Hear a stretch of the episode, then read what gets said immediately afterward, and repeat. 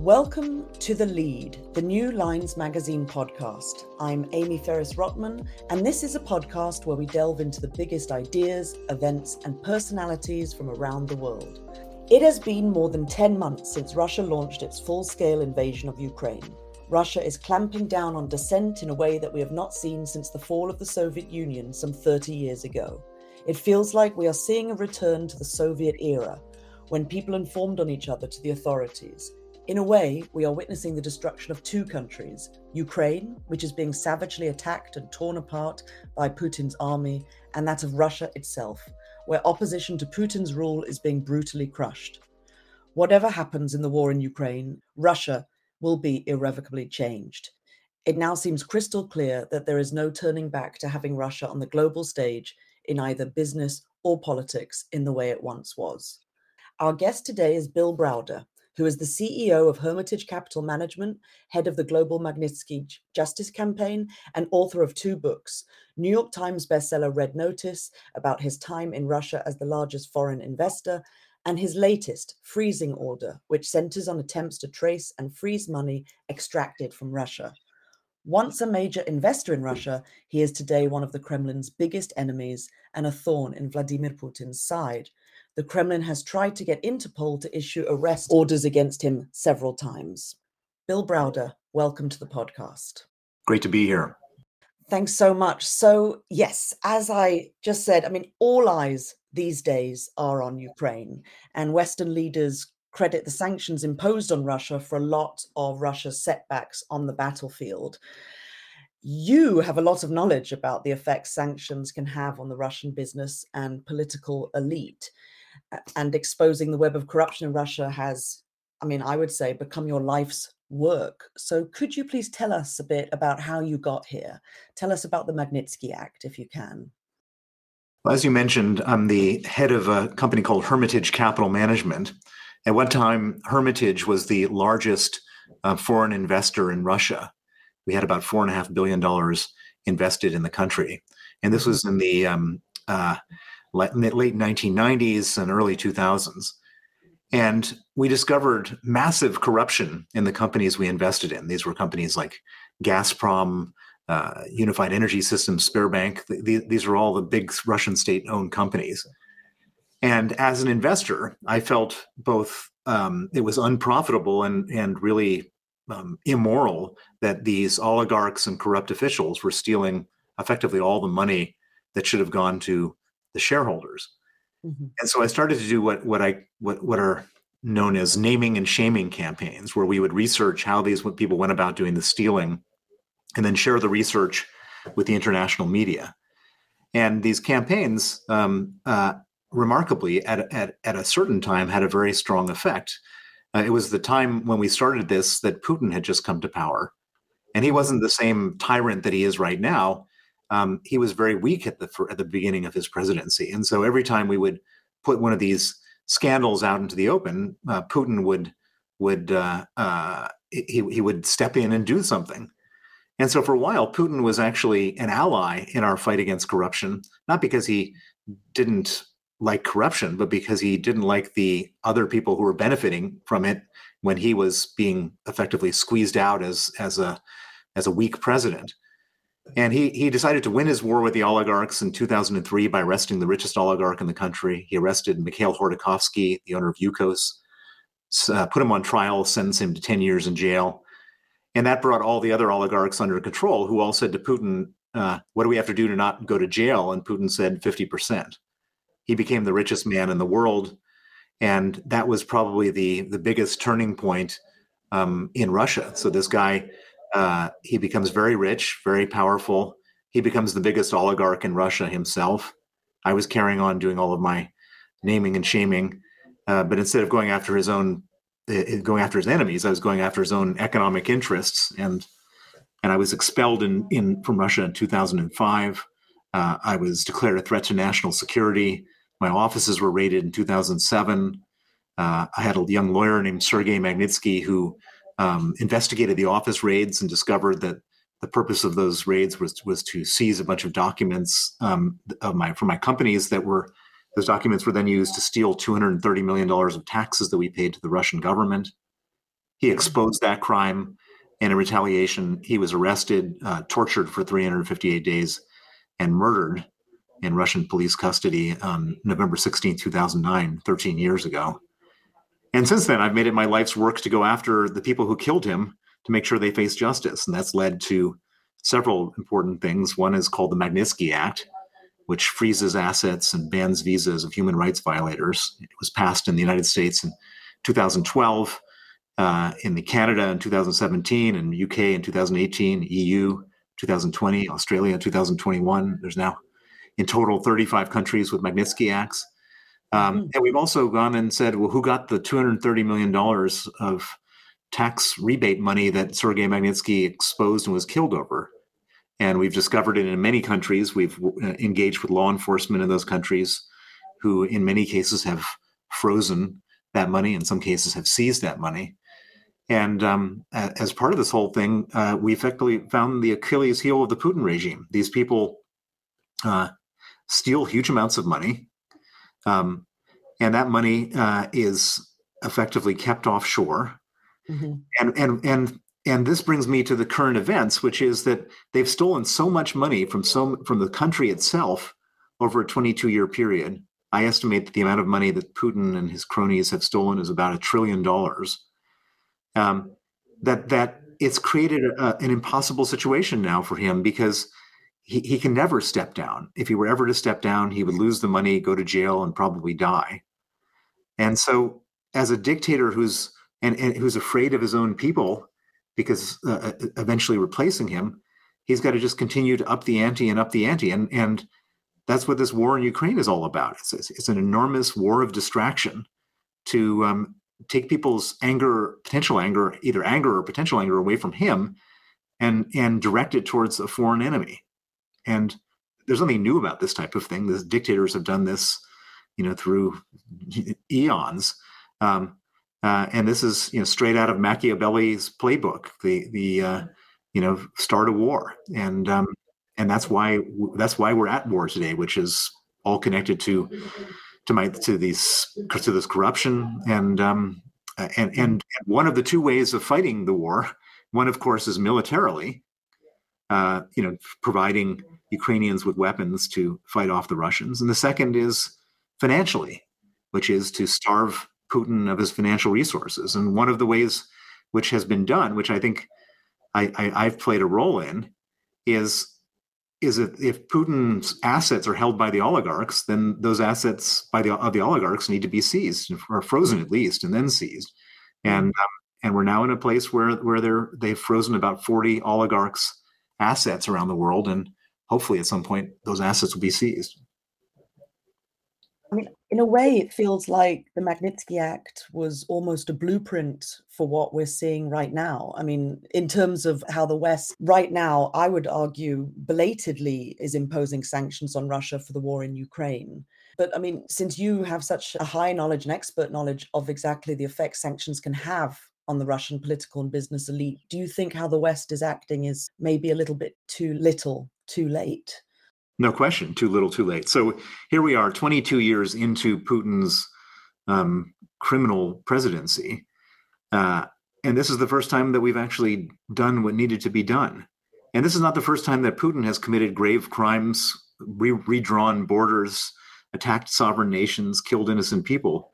I mean, his entire presidency started with the unbelievable murderous invasion of Chechnya, where 50,000 at least civilians were murdered by the Russian military.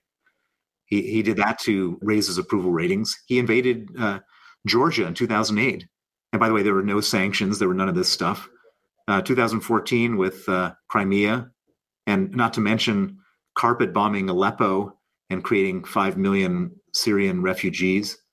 Mm-hmm. And um, all this stuff happened, and and and every time Putin did something terrible, people sort of you know wagged their fingers at, at him and didn't do anything. And, and so Putin was basically uh, uh, understanding that he needed some way to distract the Russian people. He needed a good war. He needed an invasion. Ukraine was his target. Um, and he saw the upside of doing this, which was solidifying his power. And he didn't see a lot of downside in doing it because there never been any external consequences for him in the past, and so he he just assumed past performance is the best predictor of future performance. And since the West had done nothing in the past, they should they probably do nothing in the future, and therefore the rewards were there, but the risks weren't not so great. And he decided to go into Ukraine, and of course he's ninety five percent responsible for this decision. But I, I think that that we in the West bear five percent of the responsibility because we effectively enabled him or encouraged him by not doing anything every time he did something like this before. I lived in Russia in those days, and you're right, with the exception of Western companies not wanting to do business or refusing to do business in occupied Crimea, there was not, uh, yeah, there was not much going on in terms of curtailing business um, in Russia. Um, absolutely not. In fact, it was encouraged. I suppose that brings me to the next question, which is you, have seen Russia before in in epic moments of of change of time. You mentioned, I mean, you were there when Vladimir Putin came to power and, and the first Chechen war. Uh, what we're seeing now feels like a true cataclysm of events in Russia. I feel like we're at this really critical juncture. And I mean, how does this what how does this end? What is Putin's end game here? Putin's endgame is not um, ending. so he, right. he, he needs to be at a, in war at war. This is the, the probably the biggest misconception that most Western policymakers and politicians have is that there is some kind of endgame, that there's a mm-hmm. negotiated settlement, that if he gets X and Y, he'll be happy, and then we can all go and live in peace. I mean, of course, it's it's highly understandable that everyone wants to live in peace, but for him, the, it, he didn't invade Ukraine because of NATO or some grand vision of a Soviet or Russian empire. He invaded Ukraine purely as a as a way of distracting his people, as a way of staying in power, and he needs to be at war. And so there's really only two ways that this this thing can end. It, it's either uh, Russia wins or Ukraine wins. And, and by the way, if Russia wins, that's not the end either. The, the, at that point, then he moves on to another place, let's say Estonia or Latvia, Right. And then we have a much bigger problem than we've ever had now, which is that we either have to go to war with Russia because those countries are NATO allies, which is horrible and inconceivable, or even worse, we decide not to go to war with Russia and to abandon a NATO ally and means that NATO doesn't work anymore. And so that's just the worst possible set of choices that we ever could have to make. And so the other alternative is, is of course, if Ukraine wins. And if you look at the current reclaiming of occupied territory by Russia, Ukraine is winning. They, they've reclaimed 54% of their territory.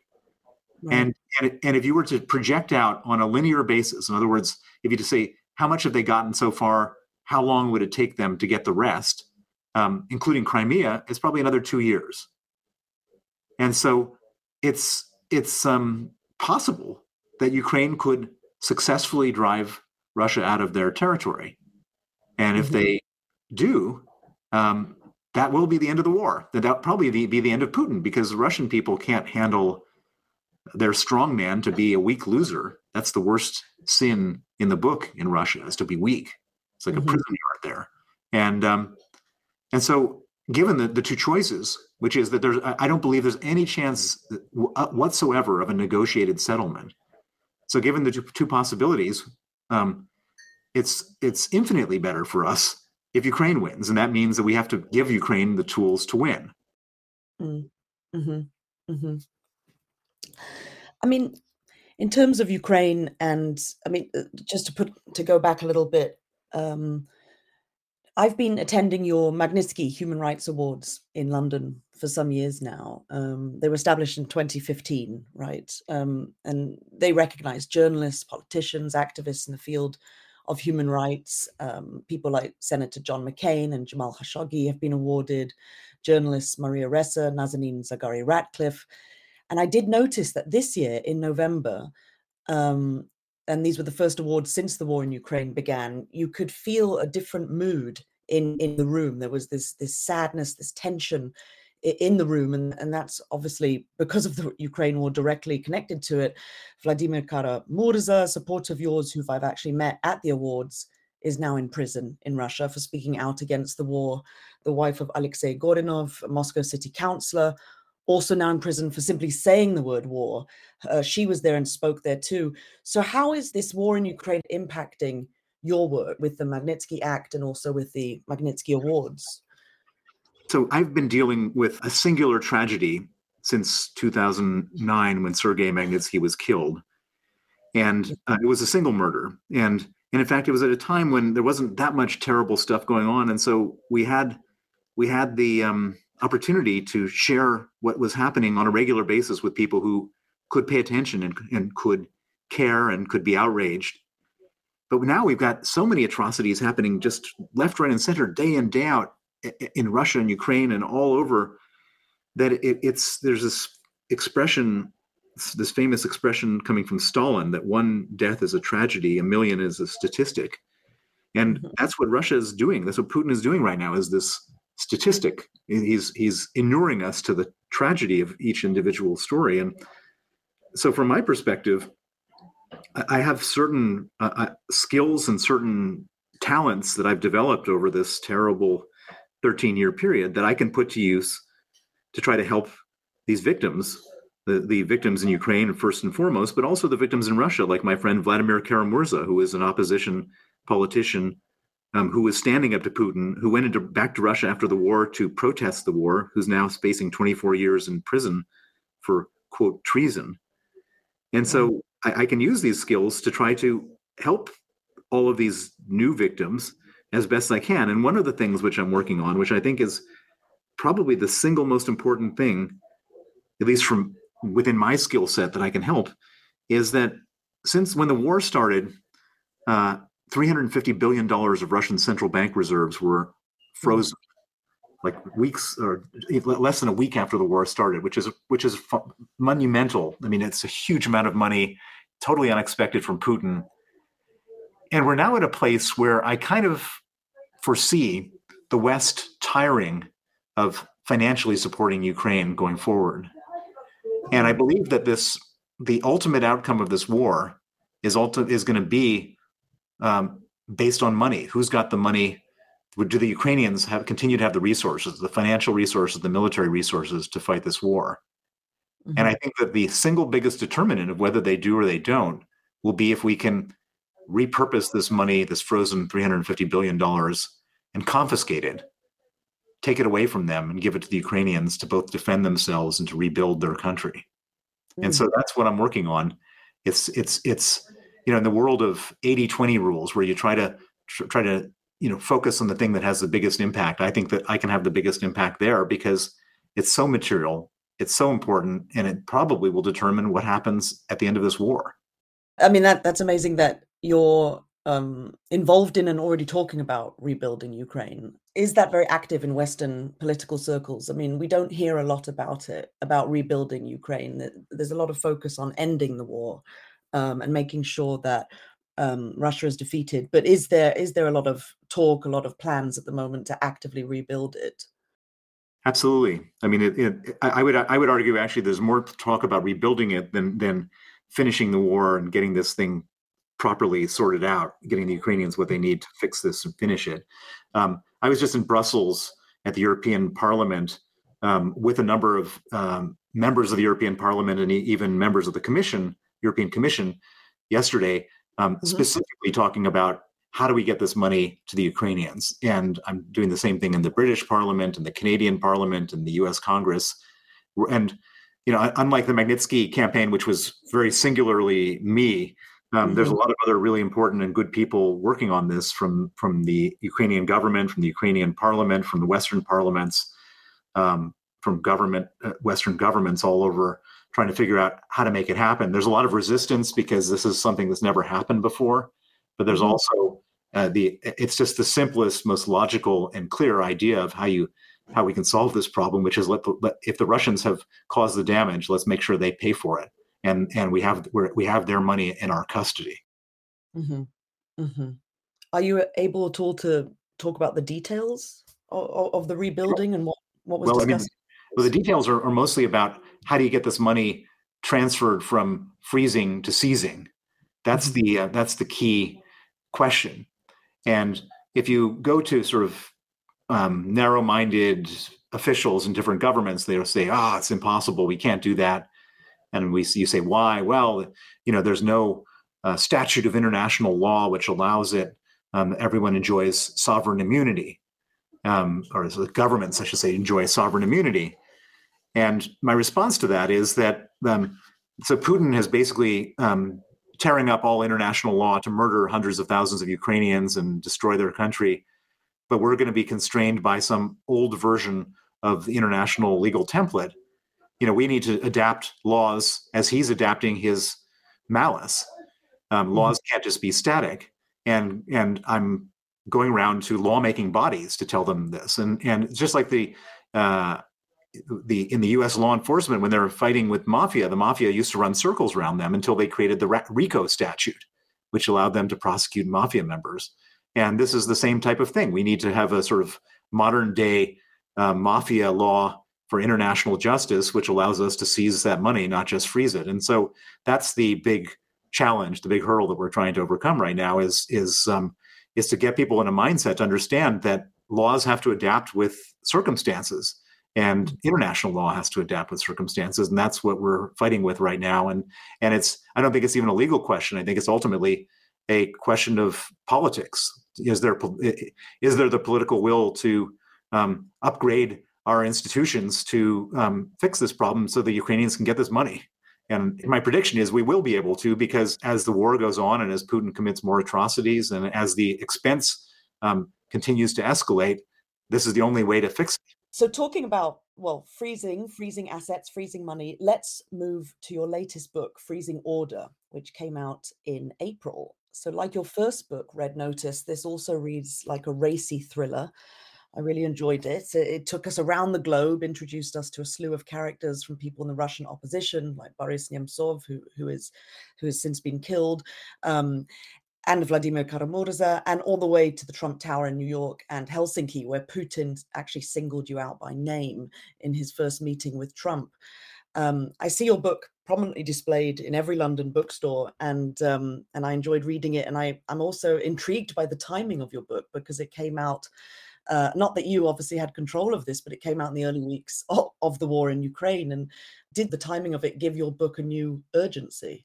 because we are talking again about yeah freezing freezing assets on both sides absolutely it, it was it was kind of crazy I, I spent three years writing this book i started in 2018 and i finished in in uh, the summer 2021 and this is a book about you know chasing the the financial resources of vladimir putin and i mean i couldn't have imagined that that that, that what, as as this book was going to come out that the whole world was going to be um, thinking about how do you find the financial resources of Vladimir Putin. And so it, it, it, jumped immediately to the number one slot on the New York Times bestseller list. And I've been pulled from pillar to post doing public speaking about the, you know, the, the findings and the uh, situation and, and what we've learned, um, both in, in from, from the book perspective, but also more importantly from a legislative and policy perspective that, you know, government officials and politicians all over the world want to want to want me to share my what I figured out over the last 13 years as we've been tracing this money. And and so,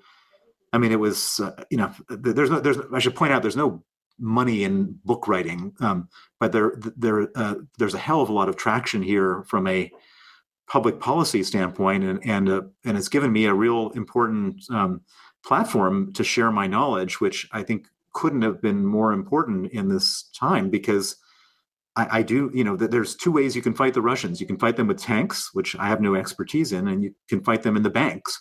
And that's that. I'm one of the um, people in the world who knows more than just about anybody. And um, and and I am glad that I was able to that I, that I have been able to, and I will be able to um, share my ideas and my insights as as as this fight continues. It's amazing timing. Um, you work a lot with the Russian opposition um, for, for various reasons, um, not least because you see eye to eye on many issues. But something I've noticed and something we're witnessing in the Ukraine war is a shift in how the world at large, but particularly Eastern Europe, sees and views the Russian opposition. The TV channel Dozhd or Rain just had its license revoked in Latvia, and there there is a, a, growing voice of concern, especially in the former Soviet countries of NATO and the European Union, that they're not that. Uh, the Russian opposition tend to not be real opposition, that they still have imperialist viewpoints, and that they seem to have sympathy also for the Russian army. Um, I mean, to what extent do you agree with that? Because I know that a lot of the opposition is vital for the work that you do. Well, the, the, the people in the Russian opposition that I work with are people like Vladimir Kara-Murza, who's as pure as the snow is white. Vladimir, he condemns in the most strong possible terms the invasion of Ukraine. He condemns the annexation of Crimea. He condemns the killing of of innocent people. Um, and uh, for doing that, he and he called it a war publicly. And for doing that, he now faces 24 years in prison, which he is under arrest. And um, other people like um, uh, Mikhail Khodorkovsky, who also publicly condemns all of these terrible things the Russians are doing. And and so I think I think it's um, it's it's a little bit unfair. I, I completely understand the emotions and the anger that pe- that people have against Russia, um, but we as much as we're arming Ukraine, which is the most important thing, the other thing we have to do is support the people who are opposing Putin for for, for invading Ukraine because the Russians are the Russian you know we, need to replace Putin. We need to create a new system there, and and and, the, and we need the Russians who we we agree with, who are reasonable people, who are against this murderous dictatorship to be um, we need to support them any way we can and so um, it's you know we, we can't tar every russian with this with that brush we need to support the ones who are against these monsters and and and there are some very good brave unbelievably honest people who are absolutely on our side maybe even more on our side than than a lot of our western counterparts like emmanuel macron who wants to give putin an off ramp and other things like that and when you say we, do you mean the West or or journalists? Yeah. Well, I think I think everybody, the, the, the, anybody who's who, who's oversimplifying this thing needs to understand that there are people um, who are violently or not not physically violently, but but forcefully opposing Putin in every possible way, and they need our support. They need the journalist support. They need the government support. They need parliamentary support. They need every kind of support because those are the people we need to rely on to overthrow Putin if we could just quickly go back to the beginning, I'm not sure if you know this about me, but um, I attended Sergei Magnitsky's funeral in Moscow when I was a reporter with Reuters. It was so intimate and small. And I mean, it wasn't big news then, as I'm sure you, of course, remember. Reuters sent me, it was kind of iffy if I would go, and I was only one of two foreign reporters. And I definitely felt I was intruding on, on, on this family's very private and extremely sad moment for you at that time, did you know then, when you knew he had been killed in, in prison, did you know that his death had the potential to lead to the kind of global movement that it has? Could you feel it already? I had no idea that that was the case. I mean, as you say, it was a pretty small affair and there weren't that many outsiders there. Before he died, I couldn't get even, I, I think I was able to get two articles written about him when he was in jail nobody nobody cared. Nobody wanted to write about it. No, it was just and so I, I i mean for me that was the most scary part of the whole thing was that like this was the biggest tragedy i could ever have imagined and would would the world care? And right. it's interesting that you say that that you know it was small intimate affair but if you look at the pictures they've they've those pictures of him in his coffin and you know they they've gone around the world literally hundreds of millions of times. I mean those pictures have been published so, so many so many newspapers, so many places. It's become the, one of the biggest symbols of of Putin's evil dictatorship. Yeah. And so I, I mean, I, I really, I'm grateful that the world cared.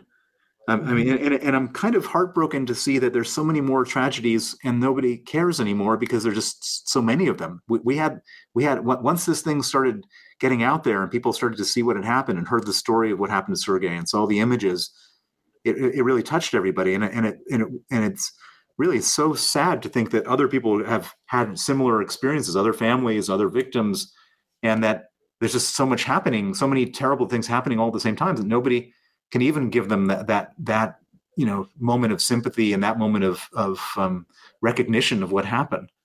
Bill browder thank you so much.